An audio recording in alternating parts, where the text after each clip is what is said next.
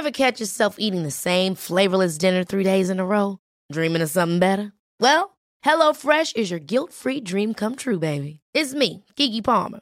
Let's wake up those taste buds with hot, juicy pecan-crusted chicken or garlic butter shrimp scampi. Hello Fresh. Stop dreaming of all the delicious possibilities and dig in at HelloFresh.com.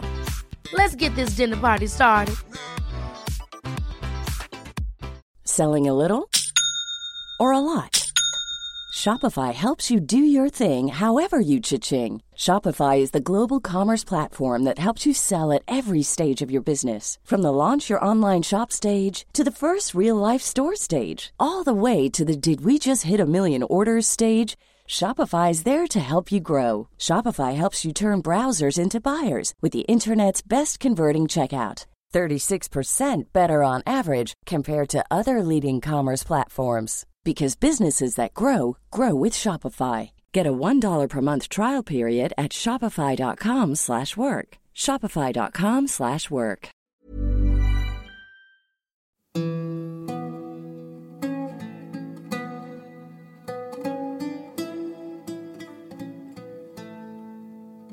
Hello. Welcome back to another archaeogastronomical adventure with me, Thomas Ntinas. This is the Delicious Legacy Podcast.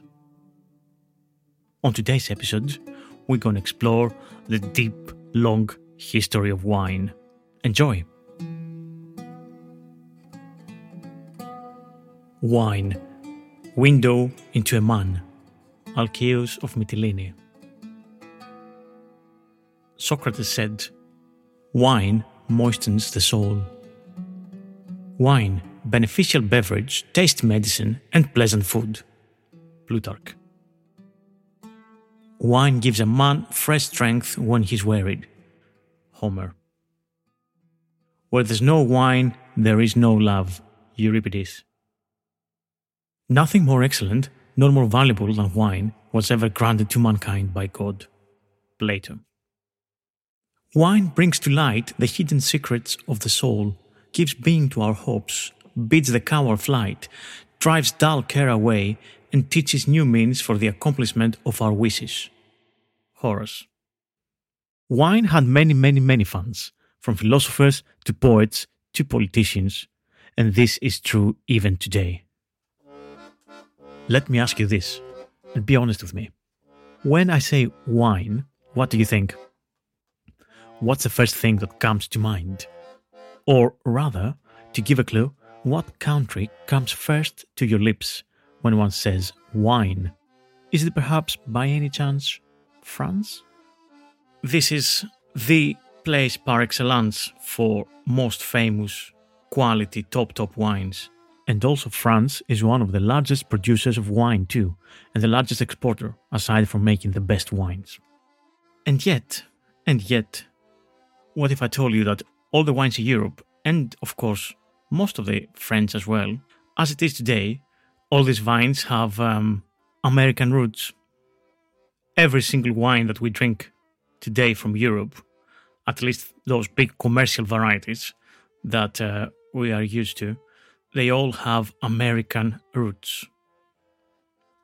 150 years ago, the European wine industry was nearly wiped out of the face of the earth. A scourge erupted in Europe that seemed to be on course to destroy every single wine grape in the world. In the late 1800s, wineries all over Europe ripped up and burned their families' ancient vineyards in a desperate attempt to stop the spread of a disease. You see, the advent of steam power significantly cut the transit time across the Atlantic in the 19th century, fueling a rapid establishment of experimental vineyards full of both American and hybrid vines all across France. At the time, nobody gave much thought to the possibility of plant diseases being transmitted through this unregulated trade. So, amidst all this excitement surrounding the growing wine economy, the wine importers failed to notice a stowaway on their cargo. This oversight set off a biological chain reaction that would forever change how grapes would be grown across the world. But hold on, Let's rewind a tiny bit. What in the name of Zeus is Phylloxera? Phylloxera laus is an insect pest of commercial grapevines worldwide, originally native to eastern North America. Phylloxera has no native predators in Europe and quickly began to spread. What does Phylloxera do? It sucks the sap out of the grapevine roots, which can kill them. It can infest a vineyard from the soles of vineyard workers' boots, or naturally spread from vineyard to vineyard by proximity. By the 1900s, Phylloxera had taken a beyond imaginable toll. Over 70% of the wines in France were dead. The livelihoods of thousands of families were ruined. All of a sudden, the world launched into an international wine deficit. In the 1880s, researchers discovered the only way to prevent infection was to graft resistant American rootstocks into European wines. Grafting vinifera scions or shoots into phylloxera-resistant American rootstocks was termed by the French reconstitution. Such a radical cure was not accepted easily. French wine growers split into two camps: the chemists, who wanted to continue using insecticide treatments and flooding the vines with water, solutions that long-term didn't work, and the second camp of the Americanists, often referred to as wood merchants. As the success of the American roots was demonstrated in the late 1870s and 1880s, the immense task of reconstituting virtually all the vines in France began in earnest. Reconstitution was accepted in other European countries as well, and today, with very few exceptions the world over, all vines are planted on phylloxera-resistant rootstocks. In the end, then, the American wine grape has been both a scourge and a savior. And in time, nearly all French wine, including expensive one, comes from vines grafted onto American roots. That's right.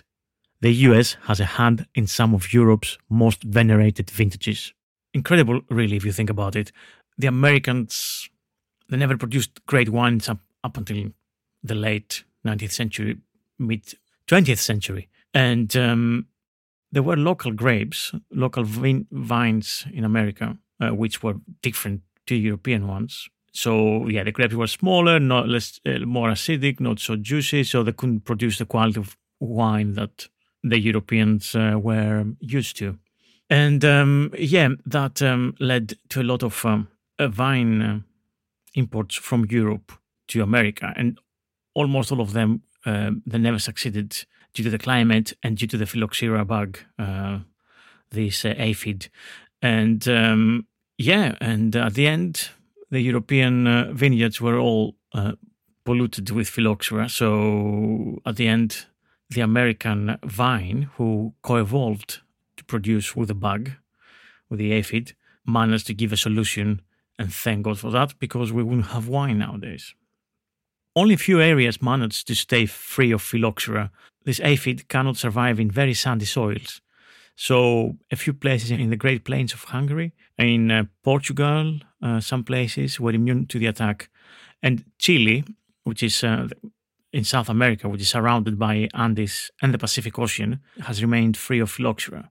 One of the few indigenous European grapes that they are resistant to Phylloxera is the Assyrtico vine, which grows in the volcanic Greek island of Santorini. So there is a speculation that the actual source of this resistance may be the volcanic ash in which the vines grow. So not the actual vine itself, but it's probably the soil. So these sandy or volcanic soils help protect the vine stocks from the attack. But the real irony of the story is that all the traditional old vines from France and most of Europe, they survived thanks to American rootstocks. Which, of course, begs the question, are these vines local varieties or something else? And it doesn't matter, or it matters, of course. The point is that we have wine. The history of wine is steeped into peril, danger, and many, many myths and controversies, of course. This story, even though not ancient, It's really a great story of how close the world came to be deprived of the great gift of the gods, wine, or at least how close France came to it. And this is not an isolated single incident, really. Wine-producing countries around the world were many times in danger of losing their traditions, as we will see shortly. Of course, wine is, especially the traditional ancient vines and vineyards and grapes and ways and methods of making wine, they always faced an onslaught, an assault from modernity, from cheap method productions, from industrialization and everything else.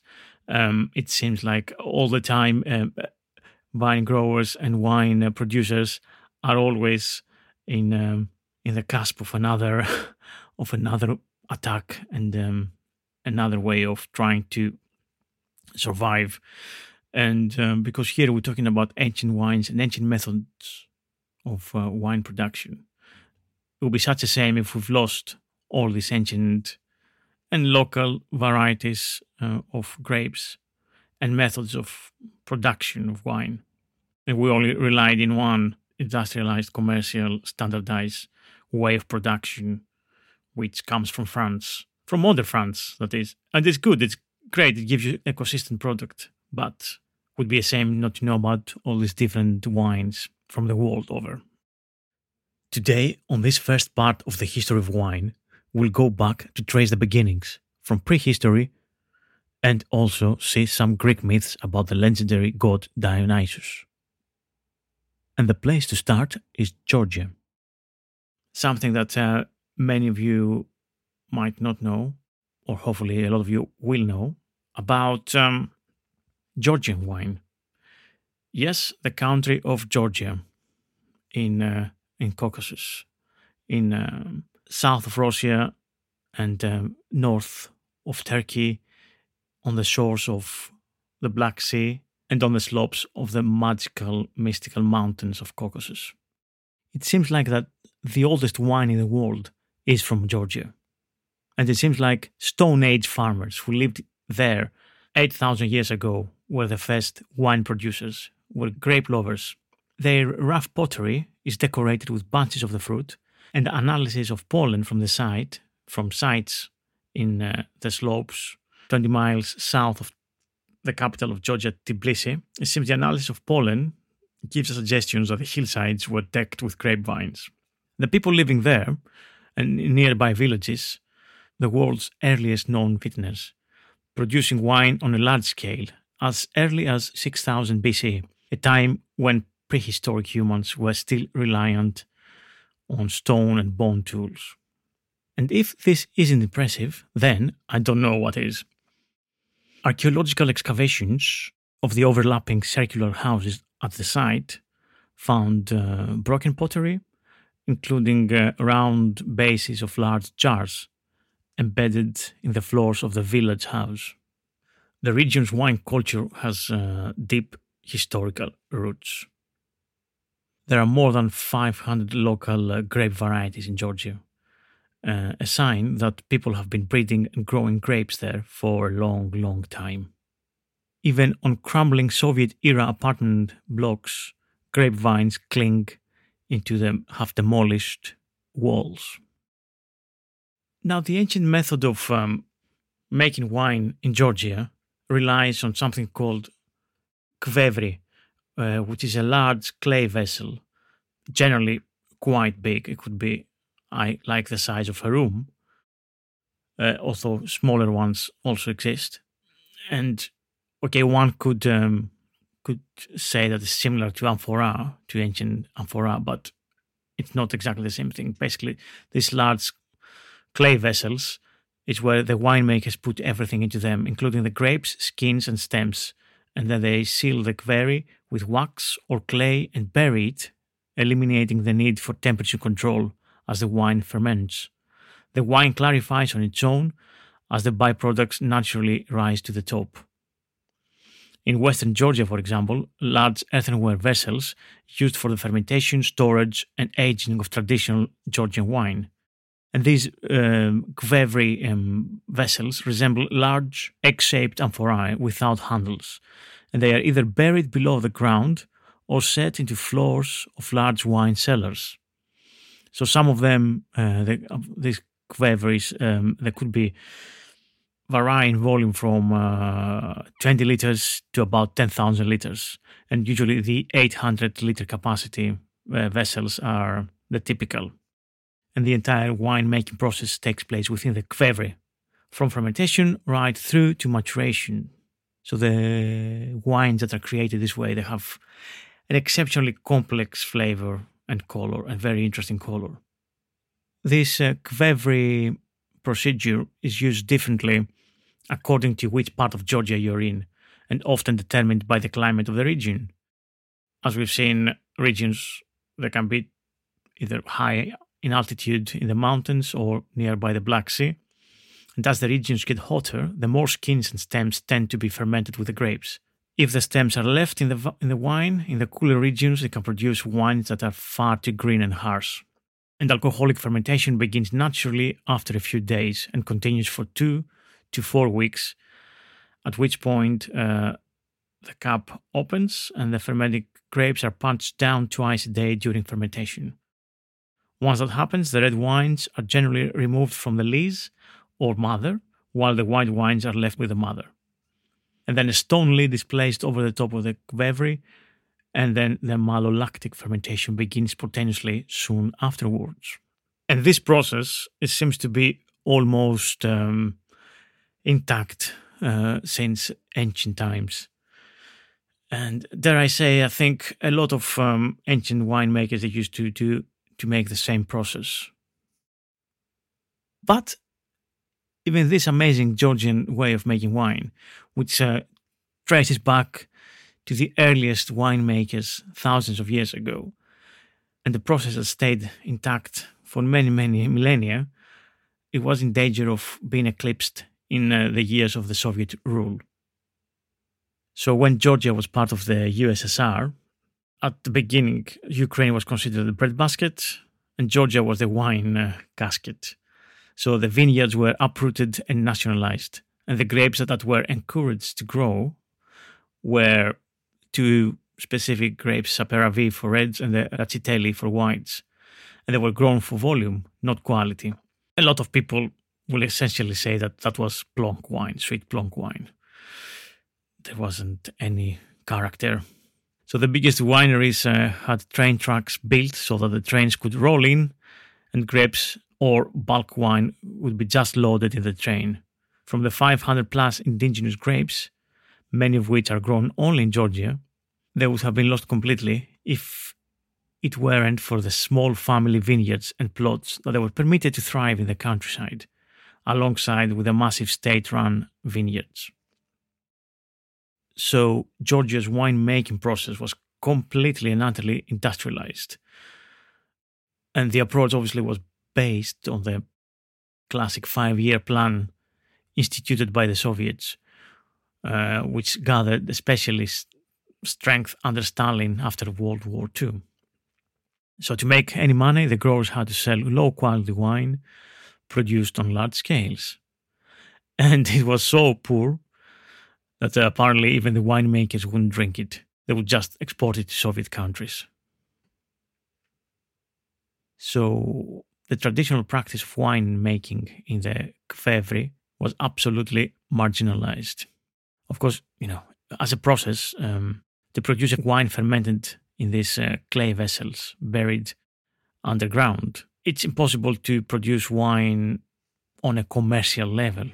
So all this is made by hand, cleaned by hand, harvest and scrub the clay pots for 2 weeks. So it requires meticulous care and attention, something that the Soviet style of bulk making, wine making, couldn't accomplish. And not only the Soviet rule industrialized the growing and the making of wine, but also reduced significantly the amount of land devoted to grape growing in Georgia. And then around 1985, much of Georgia's vineyards were ripped out when Gorbachev launched a campaign to combat alcohol abuse, and the total vineyard space was reduced to a quarter of its original size, so from 395,000 acres to about 111,000 acres. We came very close to losing all the Georgian wines. Luckily, the industry nowadays, the traditional way of making Georgian wine, seems to have found a second life. There is a renaissance on winemaking in Georgia, and there's so many different varieties, and most of them rely on the traditional old method, which is great. Today's episode is brought to you with the welcome support of Malbin Greek, UK's leading Greek delicatessen supplier and distributor of premium Greek produce, be it wine, herbs, cheeses or olive oil, from all over the wild corners of the country, and working directly with family and artisan producers. Why not, or wine not, try the Ktima Vulvukeli Limnio, a red wine from Avdira, North Greece, the homeland of Democritus. Limnio is a truly ancient and very much praised red wine since antiquity and from no other than Aristotle himself. Deep red, framboise color with red forest fruits in the aroma along with black pepper, cardamom and curry notes, spicy texture and long aftertaste. Or if you prefer a white wine, then the special Domaine Sigala's Barrel Santorini PDO Assyrtico is for you. A barrel fermented Assyrtico which demonstrates the aging qualities of the variety. Deep lemon color and a complex nose with citrus fruits and wood notes. Round and smooth in the mouth, with the acidity being the backbone that allows it to age. The vines are classified as old vines and are over 50 years in age. The rejuvenation of the vineyards employs the same technique from antiquity to the present day. This is truly a unique wine that deserves to be more well known. Whatever your needs, Malbin Greek has you covered. You can shop online and have the divine and delicious goods delivered to your doorstep across the UK, or you can visit the shop at Arch 17 Apollo Business Park, Lucy Way, SC16 4ET, Bermondsey, London. Malbin Greek, the one-stop shop for your Greek fix. Hey, it's Ryan Reynolds, and I'm here with Keith, co-star of my upcoming film, If, only in theaters May 17th. Do you want to tell people the big news? All right, I'll do it. Sign up now and you'll get unlimited for $15 a month and 6 months of Paramount Plus Essential Plan on us. MintMobile.com/switch. Upfront payment of $45 equivalent to $15 per month. Unlimited over 40 gigabytes per month. Face lower speeds. Videos at 480p. Active Mint customers by 531.24 get 6 months of Paramount Plus Essential Plan. Auto renews after 6 months. Offer ends May 31st, 2024. Separate Paramount Plus registration required. Terms and conditions apply if rated PG. Hold up. What was that? Boring. No flavor. That was as bad as those leftovers you ate all week. Keke Palmer here. And it's time to say hello to something fresh and guilt-free. HelloFresh. Jazz up dinner with pecan-crusted chicken, or garlic butter shrimp scampi. Now that's music to my mouth. HelloFresh. Let's get this dinner party started. Discover all the delicious possibilities at HelloFresh.com. I'm Sandra, and I'm just the professional your small business was looking for. But you didn't hire me because you didn't use LinkedIn Jobs. LinkedIn has professionals you can't find anywhere else, including those who aren't actively looking for a new job, but might be open to the perfect role, like me. In a given month, over 70% of LinkedIn users don't visit other leading job sites. So if you're not looking on LinkedIn, you'll miss out on great candidates, like Sandra. Start hiring professionals like a professional. Post your free job on linkedin.com/achieve today. Millions of people have lost weight with personalized plans from Noom, like Evan, who can't stand salads and still lost 50 pounds. Salads generally for most people are the easy button, right? For me, that wasn't an option. I never really was a salad guy. That's just not who I am. But Noom worked for me. Get your personalized plan today at Noom.com. Real Noom user compensated to provide their story. In 4 weeks, the typical Noom user can expect to lose 1 to 2 pounds per week. Individual results may vary. So, how wine was transmitted from its roots in Georgia to the rest of the world? As various populations abandoned the nomadic life, took up agriculture and settled down, from the end of the 6th millennium BCE to the middle of the 4th, the cultivation and exploitation of wine came down through Asia Minor and into Egypt. Cuneiform texts from Mesopotamia mention trade treaties around the 3rd millennium. The vine and wine reached Crete, no doubt crossing from Egypt to the southern shores of the island, or reaching its eastern coastline from Phoenicia, at the time when the first trade contacts were being established between the Mediterranean peoples. From Crete, the vine moved onto Greece, from Greece to Sicily, southern Italy, and Libya. During the Bronze Age, the vine and wine spread on in several directions, reaching India by the way of Persia and coming to Britain along the amber and tin trade routes. Much later from the Bronze Age, in the Great Age of Greek colonization of the Mediterranean, in Provence, according to the ancient geographer Strabo, the first vine stocks were brought to Massalia by Phocian colonists who founded the city of Massalia, modern Marseille. It is almost certain that the first vineyards in France were on the hillsides of Palette, sheltered from the Mistral by Mont Saint-Victoire near Aix, and out of reach of the arrows of the Salai tribesmen of Entremont. So from Georgia, we can imagine that the winemaking process spread across the Middle East and the Mediterranean. And obviously the first civilizations that started making wine were the peoples from Mesopotamia and Egypt. And we have some evidence from archaeological and written records from Mesopotamia, Assyria, and Egypt about that. Especially from Egypt, we have various illustrations which show some of the stages of winemaking. And from there it can be seen that the grapes were pressed by treading, usually in a festive occasion. In other illustrations, the grapes are on a raised vat so that the juice falls into it and then runs through funnels into foyer vats, and then there's other methods of pressing the grapes in a cloth, and so on. Afterwards, fermentation, which was apparently carried out in large pointed bottom storage jars. The wine was filtered through cloth to remove the lees, and the wine was stored in jars, and different types of wine might be mixed together before drinking. At a similar time, in the ancient past, in Mesopotamia, wine had become a regular part of the diet by the Neo-Assyrian period. Different varieties are listed in a lot of documents that archaeologists found, including strong wine, sweet wine, and vinegar, and those coming from different countries, such as Izali, Publunu, Baburun, and so on. Skins of wine, as well as bunches of grapes, were included in the provisions for Assurbanipal's feast. Issues of wine were made as part of the regular rations for personnel at the citadel, and it formed part of the provisions for the army. Wine was also used as a part of the king's meals, as tribute and in rituals, and grapes by themselves were used as an offering to the gods.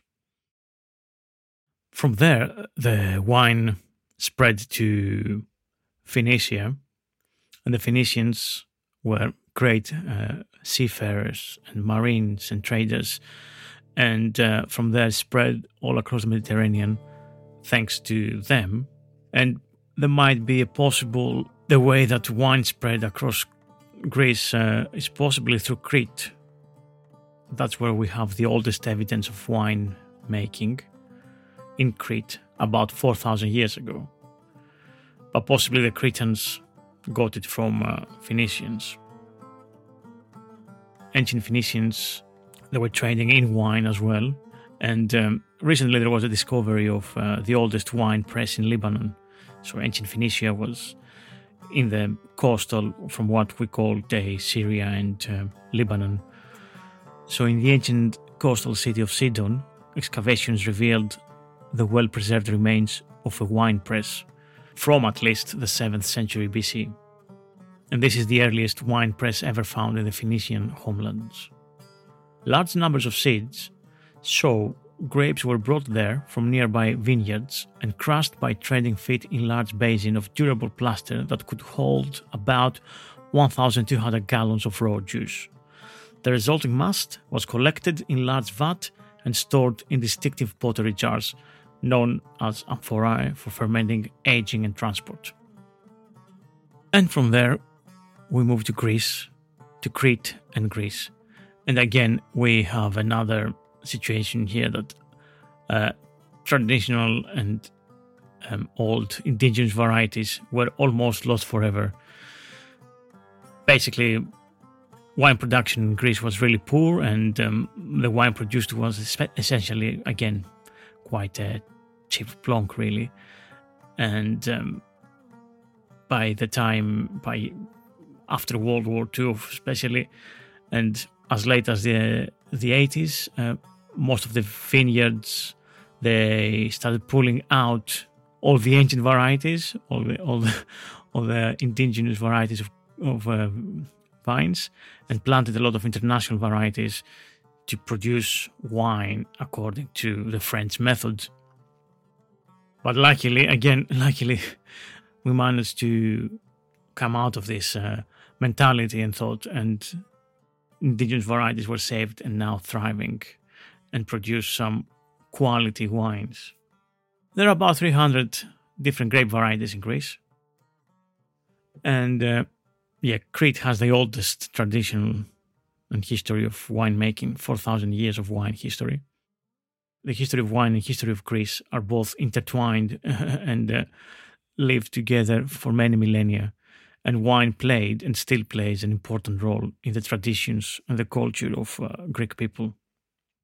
And we all know god Dionysus, the god that has been connected early on with the vine and the wine and with this beloved Homeric alcoholic beverage. Initially, Dionysus was, of course, the god of wild nature. And through the Greek myths, we can find out a lot about the adventures of Dionysus and how the viticulture in Greece had started. As we've seen, Greeks didn't invent the wine.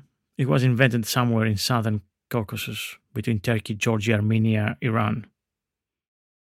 But Greeks did something even better. By making Dionysus its patron, they immortalized it.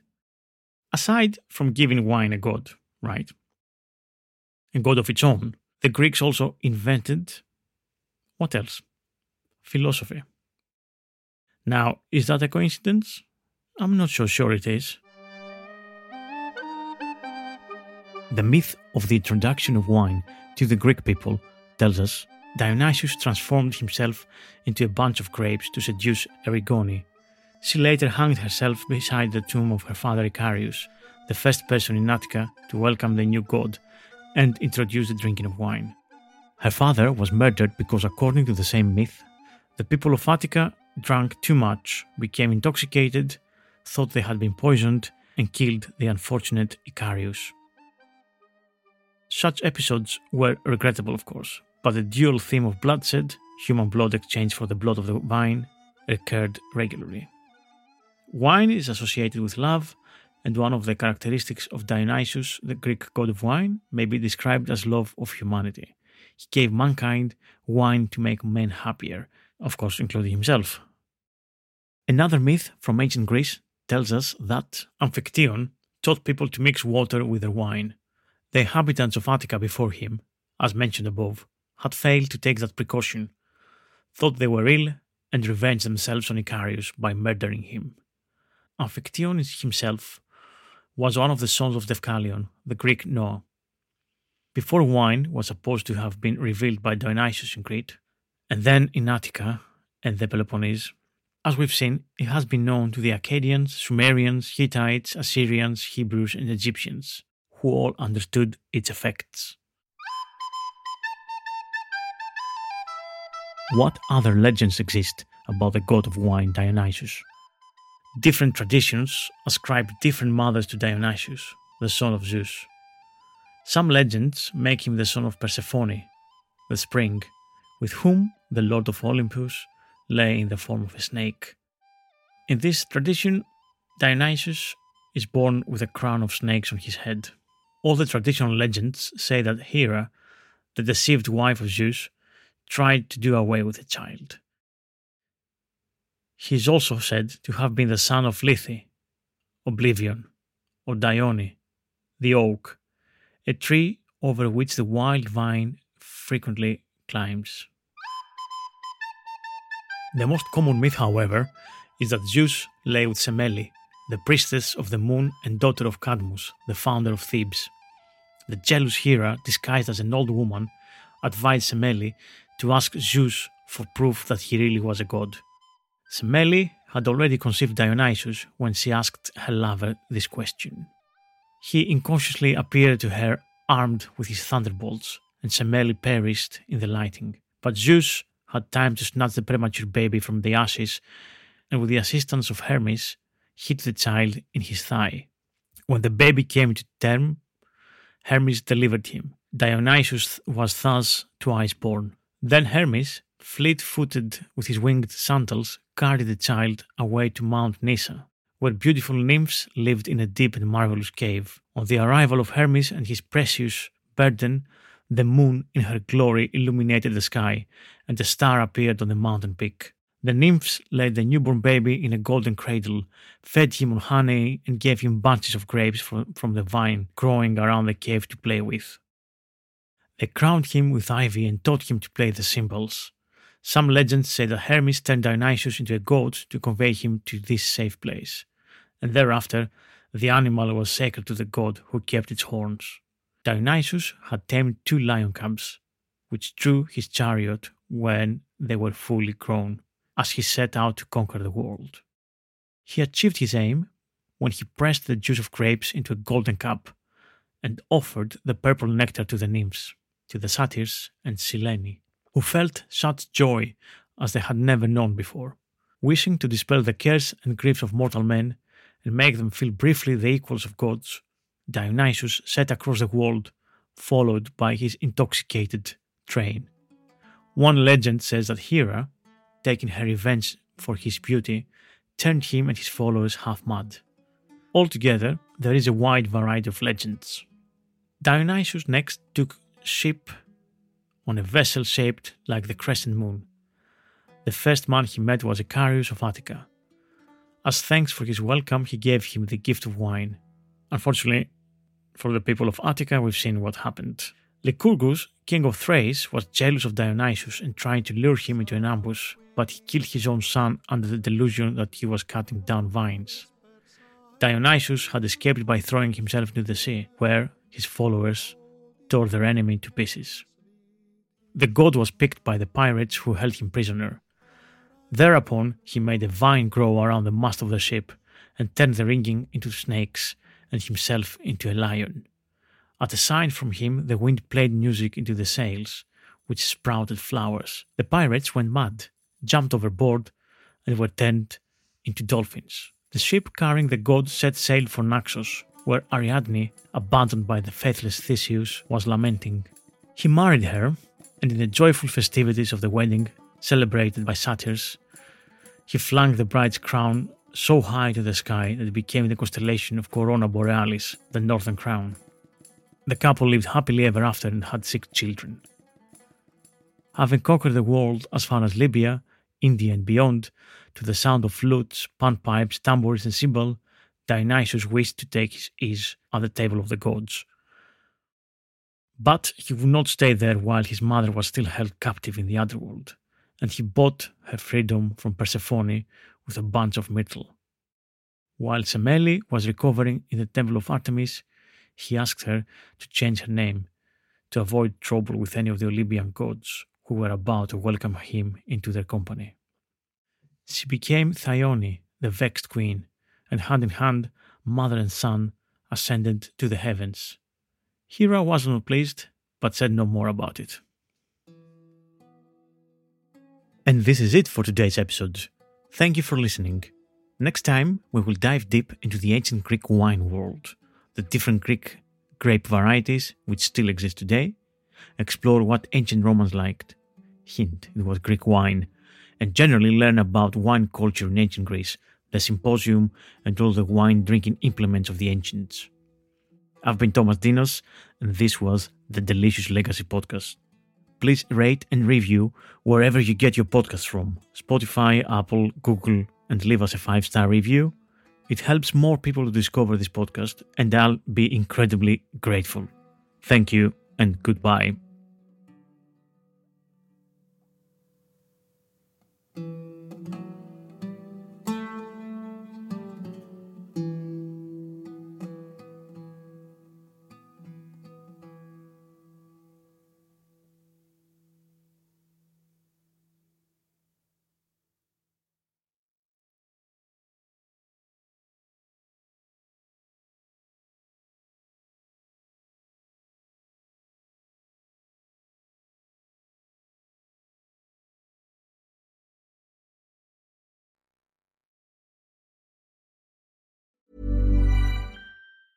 Ever catch yourself eating the same flavorless dinner 3 days in a row? Dreaming of something better? Well, HelloFresh is your guilt-free dream come true, baby. It's me, Keke Palmer. Let's wake up those taste buds with hot, juicy pecan-crusted chicken or garlic butter shrimp scampi. Mm. Hello Fresh. Stop dreaming of all the delicious possibilities and dig in at HelloFresh.com. Let's get this dinner party started.